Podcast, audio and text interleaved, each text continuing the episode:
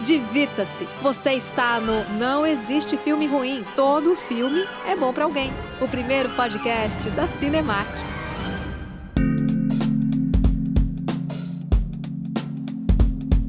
Saudações, sejam bem-vindos ao Não Existe Filme Ruim, Todo Filme é Bom para Alguém, um podcast quinzenal da Cinemark Brasil. Meu nome é Érico Borgo. Eu sou a Aline Diniz e hoje a gente vai falar sobre um assunto que é muito querido todas as pessoas, eu acho. Tem alguém que não gosta da Pixar? Olha, eu acho que não. Eu, acho, eu nunca encontrei. Né? Eu Eu, nunca encontrei. Eu acho que assim, existem filmes da Pixar que talvez sejam polêmicos, tipo carros. Você já começou com o pé na porta do carro. Uai! Mas a gente tem que começar de algum lugar. A- É. Eu acho que assim, a maioria dos filmes da Pixar são amplamente amados por todos. Entretanto, existe. Eu acho que é só carros. Tem algum. Tem mais algum outro que alguém não gosta? Será Eu também acho que é só carros. O negócio é o eu tava seguinte, aqui cara. passando no meu É. álbum mental de filmes da Pixar e eu não lembrei de mais nenhum. Pois é, carros. cara, tipo, é, é- é- é difícil mesmo. Eu, quando penso em filmes da Pixar que eu não gosto, o único filme que vem pra mim, assim, que tipo, esse aqui eu não, gos- não gostei da primeira vez que eu assisti, não gostei da segunda vez que eu assisti, desisti, nunca mais vi, não vi as continuações, não assisto nada, não me importa, é realmente o Carros. De resto, não odeio, tá? Assim, o primeiro eu não é odeio. difícil odiar alguma coisa da Pixar. Odiar é uma palavra muito forte, Não. né? Até porque o, o Lightning Marquinhos é muito legal. Eu gosto do Marquinhos. Tchau. Lightning Marquinhos. É, ah, e, é o, e é o Owen Wilson, né? Difícil você detestar o Owen Wilson. Exato, ele é maravilhoso. Eu acho que o combo, assim, a grande questão do não existe filme ruim, todo filme é bom pra alguém, é que filmes são feitos pra você se relacionar com os personagens, né? Essa é a o grande rolê da arte. Você vai conseguir se relacionar com com Lightning Marquinhos de alguma maneira. Especialmente se você tiver 10 anos de idade e for um menino, né? É, é, Ele é muito feito para um público específico, para aquele moleque, um moleque meio padrão que cresceu brincando de carrinho, sabe? Aquela coisa. Ele é muito feito pensando nessa, naquela, num demográfico que compra carrinho, compra brinquedo, sabe? Brinquedo, carrinho e tal. Então, tipo, ele, ele foi feito pra isso. Ele fez dinheiro pra caramba, né? Por conta disso, porque ele é ele foi muito assertivo aí nesse, nesse sentido, vendeu muito é, licenciamento e tal. Mas diferente dos outros filmes da Pixar, né, que buscam todos os públicos, que buscam todos os demográficos, né, que buscam agradar igualmente meninos, meninas, família, pai, mãe, aquela coisa toda, sabe? E tudo que existe entre todo mundo, assim. É, eu acho que o, o grande rolê da Pixar é exatamente essa aceitação de um modo geral, assim. Eles conseguem criar uma narrativa que ela é agradável tanto pra criança quanto pro adulto. E ela tem as nuances que tanto a criança vai pegar quanto o adulto, sabe? E são nuances diferentes, é claro. Então eu acho que eu acho que a Pixar faz isso com maestria. Todo mundo erra às vezes, né? Existe o erro. E eu acho que o grande erro da Pixar foi carros. Eles fizeram aviões também, não foi? Fizeram, mas aí foi aqueles lançamentos direto pra, pra home video, né? Tem esse tipo de coisa, assim. É aquilo, né? Tipo, ele funciona ali pra, essa, pra esse público, porque é um filme de corrida, é um filme. Eu não lembro que, que tipo de. Eu, eu, não, eu não sou um cara do esporte, não gosto, não sei nem. Eu acho que é Stock Car, é, é isso? É NASCAR. NASCAR, é isso. Eu nem. eu nem sei o que é um Stock Car, eu tô só falando aqui. Tô eu só falando- percebi. NASCAR, né? Que é aquele que é um circuito oval, é isso? Isso, eles- é um circuito oval Ah. fechado, eles têm que dar, tipo, sei lá, 100 voltas no circuito. E aí quem chega primeiro ganha. Quase uma É, como- maratona do- de, de- Pois, de carro. É isso, esse não funciona. E e realmente, ele tem. Já são três filmes, né? São três filmes de carros. Ou seja, continuam fazendo dinheiro, continuam. Eu acho que mais do que dinheiro na bilheteria, o que carros faz é vender licenciamento. Então. Claro. Mas eu acho que a Disney como um todo, quando você tá falando sobre criança, você tem que pensar numa venda 360. Você tem que pensar em como você vai agregar naquela franquia 360 graus. Não é só o filme, a entrega do filme como O produto. filme, é. Exato. Você precisa pensar em como você vai conseguir continuar atingindo outros públicos e vendendo merchandising. E a Pixar faz isso muito bem. E eu queria trazer uma questão aqui agora, que é com o lançamento do Lightyear, que eles Veja, tinha um filme que era Toy Story, né? Sim. Que era um filme sobre bonecos. E aí, com Toy Story, vendia-se muitos bonecos dos bonecos do filme. Então existiu o Buzz Lightyear, que era o boneco do filme. Isso. Personagem do filme que era literalmente um boneco. E agora eles vão contar a história de origem do boneco do filme. E aí o que, que eles vão fazer? Outro boneco. É, é- que não é é, o boneco. Não é o boneco, é outro boneco. Você pode ter É aquele boneco, boneco. mas agora você tem que ter outro boneco. Você tem É, que ter outro boneco. Eu é tenho um boneco aqui, sabia? Eu ganhei um boneco do Lightyear. Do Lightyear. Do Lightyear. Legal. E é bonito. É bonito, tem a cara do Lightyear, não tem a cara do Buzz Lightyear, porque É, ele que é o é mais boneco- legal, né? É, é porque assim, o Buzz Lightyear, o boneco do Buzz Lightyear, teoricamente ele é inspirado no astronauta, né? Uhum. No aventureiro espacial. E aí agora tem o boneco do aventureiro espacial, que não é o boneco de Toy Story, entendeu? Sim. É confuso, eu sei que, eu sei que parece É, confuso. não é tanto, não, né? Não é tanto. tipo, mas é, mas é, é legal, cara. Eu acho legal. Eu acho legal até que eles não foram na linha, tipo, vamos criar uma aventura com Buzz Lightyear. E como é que se amarra isso em Toy Story? Vai ser um prelúdio? Mas ele era um brinquedo, ele não viveu essas aventuras. Como que você resolve isso? Daí os caras falam, não, ele era inspirado num aventureiro espacial. E beleza, vamos fazer as aventuras daquele aventureiro. Eu gosto acho da. Eu, eu acho uma solução boa, cara. Muito boa, assim. É, Eu tô doida pra saber como é que Zurg vai entrar nessa história, Érico Borgo. É, o Zurg que é o Darth Vader de Toy Story, né? Tipo, o Toy Story É. 2, o Zurg apareceu em Toy Story 2, e Toy Story 2 tem uma cena inteira ali que é muito Star Wars, né? É, inclusive os barulhos, eles usaram barulhos, sons de Star Wars e tal, e, porra, é incrível. Eu surtei nessa hora aí né, do, do Toy Story 2. É porque eu acho que o rolê do Zurg, que é o vilão do, do Buzz Lightyear,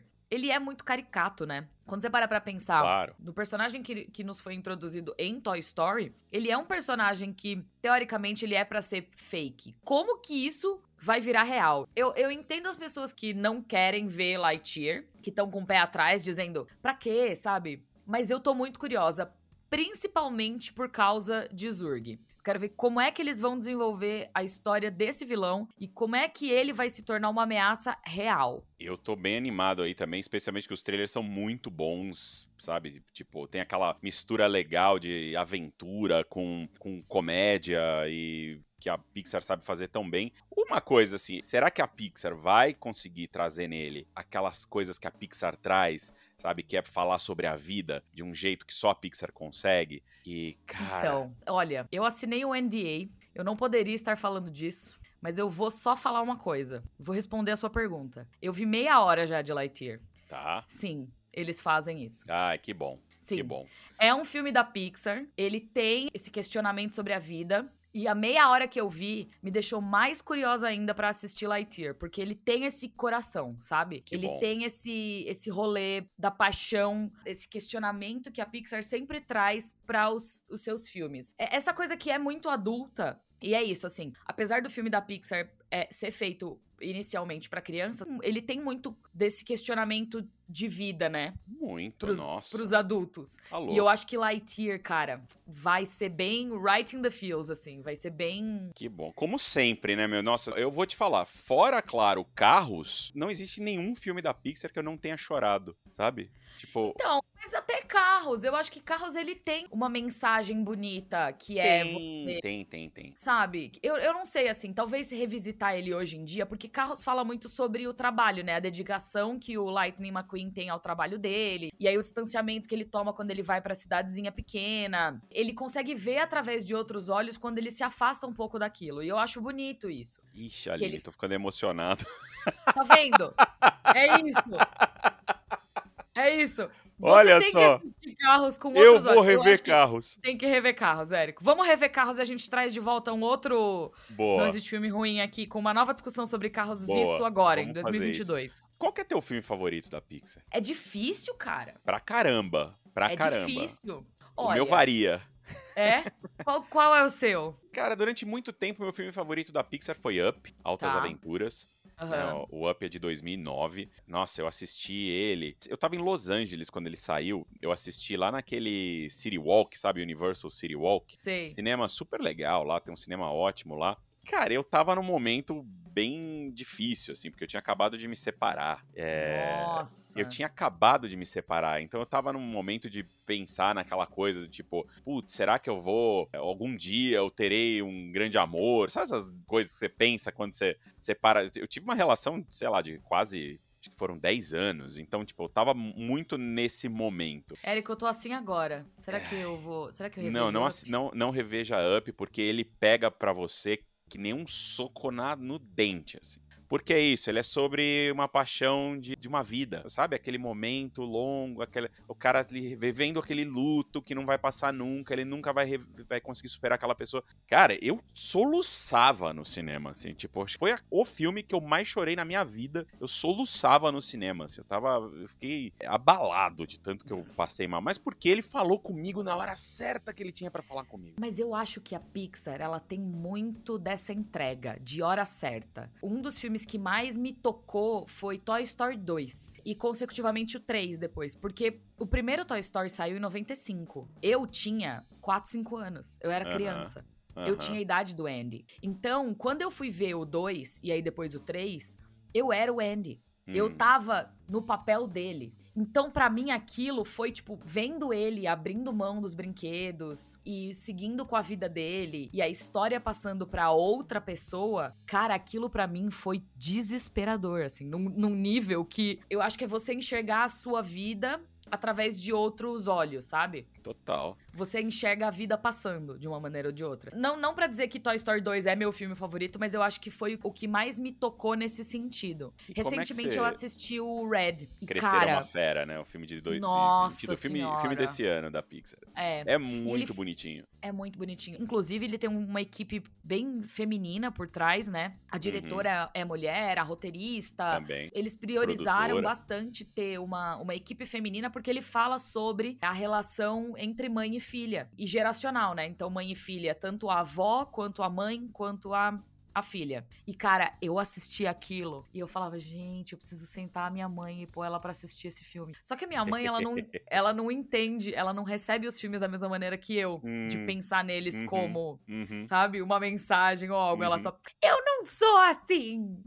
Aí eu. Mãe, não é isso que eu tô dizendo, entendeu? Pensa na sua relação com a sua mãe e na nossa relação É, como não- mãe. Ela não pensa assim. Então, mas É. o Red também foi um filme que me tocou. E eu nunca achei que eu ia ver algo assim, feito tão pra mim, sabe? No cinema. E Toy Story 3? Toy Story 3 é sobre sair de casa, né? Sobre aquela, É. aquele momento de deixar o ninho. E ele é de 2010. Você tinha quantos anos nessa. 20? Você tava saindo de casa essa, essa época, não Então, tava, não? Teoricamente, eu já tinha saído de casa. Tá. Porque eu saí de casa muito cedo. Mas eu tinha acabado de entrar no Omelete. Então eu tinha acabado de dar um grande passo profissional na minha vida, né? Então eu tava começando essa nova jornada que eu não sabia direito pra onde ela ia me levar. Nesse sentido, Toy Story 3 me tocou. Porque é isso, assim. Os filmes de Toy Story, como eles foram feitos muito espaçados entre si, principalmente o primeiro e o segundo, eles têm esse, esse pulo grande. Você consegue Uhum. ver. Eles fizeram o Andy crescer junto. A passagem de tempo aconteceu na vida do Andy também. E você sente acho isso que- através dos brinquedos, né? E a- Exato. A, carência deles. E o fato dos brinquedos não envelhecerem, o fato dos brinquedos permanecerem atemporais e os humanos ao seu redor envelhecerem, é algo que pesa muito. Porque você fala, cara, esses brinquedos não vão deixar de existir. Eles, tipo, eles não sentem a passagem do tempo como nós, sabe? Ai, é, tá É- vendo? é É, muito filo- É, é demais. é filosofia demais. demais. não dá, assim, é, pensar sobre incrível. imortalidade. é- não- É incrível, é incrível. Então, como eu tava falando, os meus filmes da Pixar, eles variam, né? Porque, tipo, teve uma safra ali. 2004 saiu o Incríveis, os Incríveis. E eu amei os é Incríveis. Lógico, porque filme de super-herói, é o filme do Quarteto Fantástico, que nunca foi feito, né? Eu surtei como nerd. Aí veio E Carros. muito bem feito, diga-se. Super, é, in- é incrível. É, incrível. Os Incríveis é incrível. Os Incríveis é incrível. Ah! Depois veio Carros, aí a gente teve esse, esse gap aí no meu, no, no meu apreço pela Pixar. Inclusive, eles começaram a apostar muito em continuação, direto pra coisa. Eu tava com o pé atrás na Pixar. Daí os caras me soltam Ratatouille. Ratatouille é uma obra-prima do cinema também, sabe? É. Tipo, porque é um treco maravilhoso, assim. A reconstrução de Paris, a maneira como eles retratam uma coisa que aí re- não tem como retratar, que é cheiro no cinema. Você não tem como retratar cheiro no cinema. Você não tem como retratar gosto no cinema, sabor. E eles É. conseguem fazer isso. Aquela hora que eles vão comendo as. que ele fala pro, pro outro rato, fala assim, cara, come isso aqui. Ele fala, ah, gostoso. É uma uva. Eu Fala, agora come essa uva junto com esse queijo. E aí vão tocando as notinhas e você vai ficando arrepiado. Fala, ó, oh, tá vendo que você fica arrepiado? Você vai ficando arrepiado junto no cinema. Isso é genialidade, sabe? É. Genialidade. Brad Bird é um gênio. E o cara fez ver... isso. Mas você quer ver um outro que para mim foi bem de soco na cara, divertidamente? Divertidamente, eu assisti lá no na CinemaCon em Las Vegas, cercado de gente, só tinha gente de terno, porque era só velho de terno, porque era a primeira vez que o filme estava sendo exibido. E era a primeira vez que estava rolando uma exibição a laser também. Caraca. Então, puta, eu tava vendo uma, uma, projeção a laser pela primeira vez, num cinema perfeito em Las Vegas, só que eu tava no lugar errado, porque eu tava, não tava com público, aquele público carinhoso, eu tava com público de compradores, público de executivos. Deram play lá no Divertidamente. Terminou. Era, era um tal de terno molhado, velho. Era só terno molhado. Porque ele fala sobre família, ele fala sobre crescer, ele fala sobre complexidade das emoções, dos sentimentos, de você tentar entender as pessoas como ninguém é uma coisa só. É outro filme que é absolutamente brilhante. Pete Doctor, outro maravilhoso. Não, é genial. Cara, eu, é uma coisa que eu acho que tem dois filmes que sempre. Que, que são os dois filmes que eu consegui perceber isso acontecendo no filme. E que foram coisas que me tocaram muito na genialidade do cinema e como o cinema pode te mostrar algo e te fazer sentir algo sem necessariamente dizer abertamente aquilo, mas através de nuances que são que às vezes passam é, despercebidas. A maioria das vezes passam despercebidas. Um deles foi Up. E eu lembro que Up eu assisti, eu não sei porquê, eu vi ele direto em Blu-ray. E era uma época que o Blu-ray tava super em alta. E era aquela época que o Blu-ray tinha aqueles coisas comentados em cima. E tinha acabado uhum. de sair a tecnologia. Então ele, ele fazia muito do, do comentário em cima, com o. Ele, ele mesclava o filme com, com os, os extras. Então você meio que revia Nossa, o filme. saudade disso. Que saudade maravilhoso. disso. Era saudade. maravilhoso. Eu tinha acabado de terminar de ver o filme, tava lavada daquele jeito que você fica depois de ver Up. É. E aí falei, vou ver agora a versão comentada. E aí, logo no início do filme, quando o senhorzinho, eu esqueci o nome dele, perde a esposa, eles mostram os, os cineastas falando, comentando, falando assim. E aí, se você percebe, a partir do momento que ele enterra ela, né, e que ele se despede dela pela última vez, é o último momento que a gente tem a nossa visão violeta do filme. E aí, desde então, o filme não tem mais nenhum tom violeta. E ele só volta a ter tons violetas lá no final, quando ele volta a falar com ela através do. Mano, eu comecei a chorar. Tudo de novo. Eu tinha acabado de ver o filme. e aí, o outro filme que eu, que eu vi isso, e esse eu vi sem os comentários extras, que foi no Divertidamente, porque ele fala sobre depressão, né? Ele fala sobre a Riley se mudando de cidade Uhum. E tendo, encarando pela primeira vez esse sentimento super profundo e obscuro que é a depressão. E aí o filme vai mostrando as roupas dela ficando cada vez mais escuras e perdendo a cor. E, cara, na hora que eu comecei a perceber isso no cinema, eu comecei a chorar, Érico. Porque eu fico emocionada com o quanto a gente consegue passar de emoção com nuance, sabe? Com detalhe. Isso é, isso é. para mim, ó, é a manipulação num nível genial, saca? É maravilhoso Total, isso. É, é, mara muito, é manipulação muito. do público e isso é genial. Eu Pixar. adoro também. Meu, Pixar eles é são, foda, cara. Eles são incríveis, Isso, puta. Ó, e, e, olha, olha essa sequência, né? Tipo, depois de Ratatouille, tá? De 2007, os caras entregaram o Wally. É. Que é, é, Velho, é um soco, é um. É um sci-fi que podia ter sido escrito pelo, sei lá, cara, pelo Arthur C. Clarke, pelo Isaac Asimov, sabe? É, uma, é um sci-fi raiz daquele que, e, sabe, que parece que foi escrito pelo, por um mestre, Wally. E, porra, é tão bom, mas é tão bom como você consegue passar ali, que tem 30 minutos sem diálogo, que é só no sonzinho do robô. E aí vai mudando, tipo, eu fico, ficava dividido entre Ratatouille e Wally, aí veio Up, aí ficou Ratatouille. Qual que é meu filme favorito? Não sei. Porra, o Toy Story tem um valor, né, histórico e é um puta filme também, né? O primeiro filme deles, o Toy Story de 95. Eu gosto de Vida de Inseto também. Ai, acho... Eu amo Vida de Inseto. Ah, é, Mas é legal. Posso falar uma coisa? Hum. Eles tiveram essa, essa fase ali no meio, com, quando saiu Carros, com essas continuações que eles faziam e tudo mais. Mas eu acho que a Pixar, ela tem um dom muito bom de acertar quando lançar a continuação. É claro, como todo mundo, eles erram, e foi o que aconteceu ali com Carros. Mas Incríveis 2 é tão genial. Ele é. E saiu o quê? 20 anos depois do primeiro? Incríveis 2 saiu em 2018 e o Incríveis 1 saiu em 2004. Aí, ó.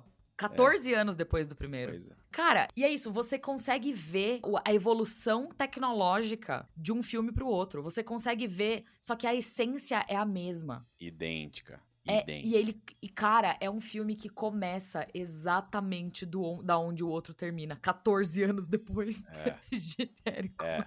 É genial. Eu lembro É que eu fui ver bom. Incríveis 2 na cabine de imprensa e eu chorava copiosamente entre meus colegas jornalistas. Era um negócio É. desesperador. Desesperador. Eu acho que outra continuação, né, que também que é legal a gente citar, é o Procurando Nemo, que é de 2003, e a gente tem o Procurando Dory, que é de 2016. Isso aí foram, né, também uma, uma, uma diferença aí de 13 anos de, de um pro outro. É a mesma coisa, funciona igualzinho a isso que você disse. O cara pega a sequência do ponto do que anterior parou, nada muda, você tem, uma, um- é como você disse, uma evolução tecnológica, você tem mais processamento para mostrar mais coisa, uma profundidade de campo maior, mais informação na tela, coisa com uma talvez um, um refinamento maior, mas cara, o roteiro ele continua perfeitamente alinhado com aquilo que foi feito originalmente. Mas eu acho que essa é a grande genialidade da Pixar. Eles têm esse, esse dom de, de conseguir emocionar através. É, é arte, cara. Pra mim, é, o que arte, é? sabe? É arte porque eles estão fazendo o filme que eles querem fazer. Na grande maioria da- da- das produções da Pixar, eles escolhem o filme, eles têm um jeito de trabalhar, que isso já foi muito bem documentado em, em- vários lugares, inclusive nesses extras de DVD, esse tipo de coisa. Eles têm um jeito de trabalhar que eles reúnem os principais criativos da empresa, eles olham todos os pitches completamente desprovidos de ego, assim, sabe? Faz, Não, agora, não, vamos fazer o filme do, do, do Pete Doctor porque ele é o fodão aqui. Não, cara, eles pegam assim, fazem, É vamos, qual que é a- colaborativo, né? é colaborativo. Qual é a grande ideia que tá na mesa agora? O que, que a gente precisa falar? E aí nascem coisas, como esses filmes mais recentes deles. E eu tô guardando um filme pro final aqui, que hoje eu acho que é o meu favorito, tá? Eu vou guardar Qual ele pro final, é? eu vou te falar no final. Não, vou fazer Então, no é final. que eu ia te perguntar sobre um filme recente que eu assisti, porque eu tenho uma história longa com esse. Longa não, é assim. é Fala, longa qual é o porque filme? Pode- Diga. Dois irmãos. Dois Irmãos é maravilhoso. Vamos falar de Dois Irmãos. Porque eu ia justamente falar dessa safra nova que veio depois de Toy Story 4, né, que foi o Dois Irmãos, Soul, Luca e o Red, que a gente já comentou. Mas, porra, vamos lá, Dois Irmãos. Cara, então, dois Que irmãos. todo mundo fala que eu sou o pai do- do- dos moleque, né? Por quê? Putz, você já viu? Já- olha a foto dele. Tipo, Então, o rolê do Dois Irmãos, pra mim, é muito bizarro, porque na minha última CCXP, em 2019, eu apresentei o painel de Dois Irmãos com o Dan Scallon, que é o diretor e Uhum. idealizador do filme. E como você bem disse, é a ideia que tá na mesa. A maioria das ideias dos filmes da Pixar são muito pessoais, assim como o Red, que traz a relação entre uma família asiática americana e o, o Dois Irmãos também, que é exatamente essa relação de dois irmãos que não conheceram o pai e que só conheceram através de uma gravação de voz que eles tinham. Quando, quando eu fui apresentar o painel em si, eu não sabia muito bem sobre o que, que era o filme. E aí, o próprio Dan Scanlon me falou em cima do palco. nossa, é E arrepiante Érico? essa história. Eu tive que me segurar pra não chorar ao vivo, apresentando aquela coisa pra 3.500 pessoas. Porque ele falava e eu olhava assim, tipo, e aquele homem nervoso em cima do palco apresentando a ideia. E cara, foi surreal. Só que aí, logo em seguida, em 2020, a gente entrou num momento de pandemia global e o filme foi lançado e ele ficou meio que. Tipo, ele, ele acabou sendo lançado nos cinemas. Ele ficou por muito pouco tempo disponível, é, em Uhum. cartaz, né? Disponível nos, Uhum. nos cinemas físicos, porque tudo teve que ser fechado por causa do Isso. Covid. Isso. E aí ele foi lançado nas plataformas de streaming, sem muito alarde, e ele- eu sinto que ele acabou ficando meio esquecido. E ele é um filme tão, tão Ele é. ai, quentinho, tão amoroso. É. Ele é tão incrível. E é um filme que tem uma lição tão bonita que eu, eu sinto que mais pessoas precisam assistir esse filme. Eu também, eu, olha, concordo muito com você, que ele é isso, ele foi meio apagado pelo nosso momento. Foi. Diferente do Soul, que o Soul, como foi o primeiro grande lançamento do, do Disney Plus, e os cinemas estavam fechados, né? Estavam fechados ou estavam reabrindo, eles não quiseram lançar nos cinemas e aquela coisa toda, né? O Soul, ele teve mais alarde, ele teve, porque os caras usaram os, muito o Soul como um vendedor de streaming. Então eu acho que muita, muito mais gente assistiu ao Soul, que é um também um filmaço. Assim, nossa, também chorei, aquela coisa toda. Mas o Dois Irmãos, ele, eu concordo 100% com você, Aline. Ele foi vítima das circunstâncias. Do momento. Do é. momento. Eu gostaria de dizer que o João acabou de mandar a foto do pai do, do Dois Irmãos e é você mesmo, igualzinho. Até o óculos quadradinho. Érico, é, é você. Eu sei. Eu recebo isso direto. Todo mundo que assiste a, a Dois Irmãos me manda assim, Érico Borgo? Manda a, a foto. E eu acho engraçado que todo mundo acha que tá é, vendo isso que descobriu isso, sabe? Tipo, Sim. e todo mundo manda, eu falei, é, pois é. Já, já recebi, não é nova essa piada. Não, eu nem falo, eu nem falo, porque eu acho fofo, entendeu? Tipo, Sim. eu acho fofo e realmente parece uma versão cartoon minha. É engraçado. Parece mesmo. É, mas eu gosto muito de Soul também, porque ele também saiu num momento que eu acho que é isso. Todo mundo tava precisando desse rolê de propósito na vida, sabe? Era um, era um momento complicado, era um momento Total. complexo. Ainda mais e... que ele fala sobre o, o pós-vida, e a gente tava com, sabe, e as pessoas perdendo gente, né? Num momento aí super dramático. E, porra, e aí você tá falando disso, falando de, sei lá, de um outro lugar. Mas, Sim. Aline Diniz. Exato. Mas... Eu queria te saber, porque você deixou aí na, na, na eu deixei, eu deixei. Um filme. Primeiro, eu só quero dizer mais uma vez que, puta, Luca é outra obra-prima que vocês têm que assistir. Vocês não viram ainda, Luca é maravilhoso. Primeiro que é um filme lindíssimo visualmente. Lindo, Sim. lindo, lindo, lindo, lindo, lindo. Ele parece uma pintura, sei lá. E, e a história também é incrível. Vale muito a pena assistir. Eu vou puxar hoje o ah. filme que eu acho que é o filme da Pixar que eu mais assisti, porque se ele tá passando, se eu ligo qualquer coisa e ele tá passando, se eu pego lá e ele me oferece, eu assisto de novo. É Viva, A Vida é uma Festa, do Lee Unkrich, que é Ai, eu não consigo nem dizer assim como eu acho esse filme lindo. Lindo, lindo, lindo, lindo. E é um filme também que fala sobre família, que fala sobre. Porra, é uma sacanagem. Tem a grama Coco, né? A vovó Coco, que pelo amor de Deus, que só que ela aparece na tela você já começa a chorar. Eu acho que Aquele hoje. cachorrinho!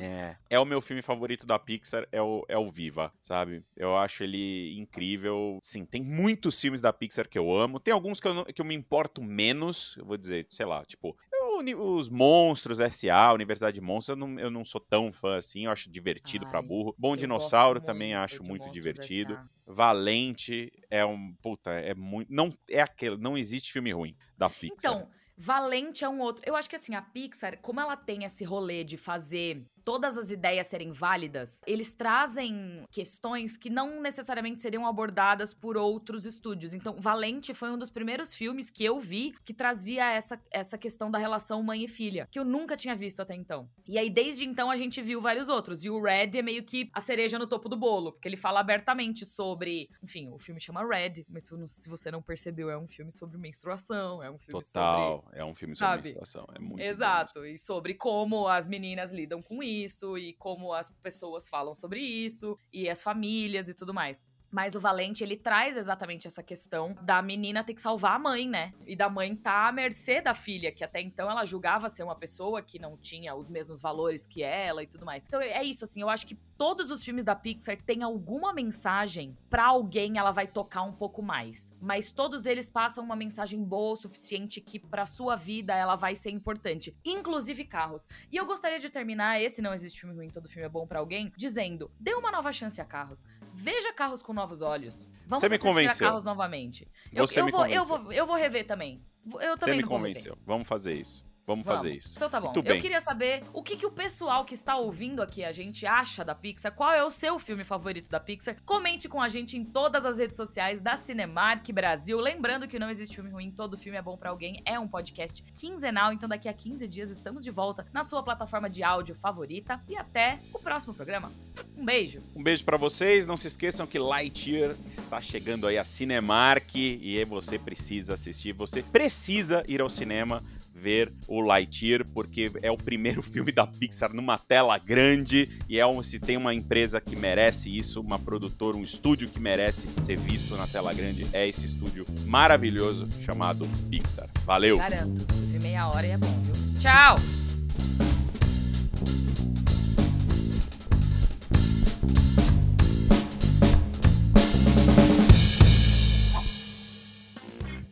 Obrigada por escutar. Para continuar a conversa, entre nas redes sociais da Cinemac Brasil.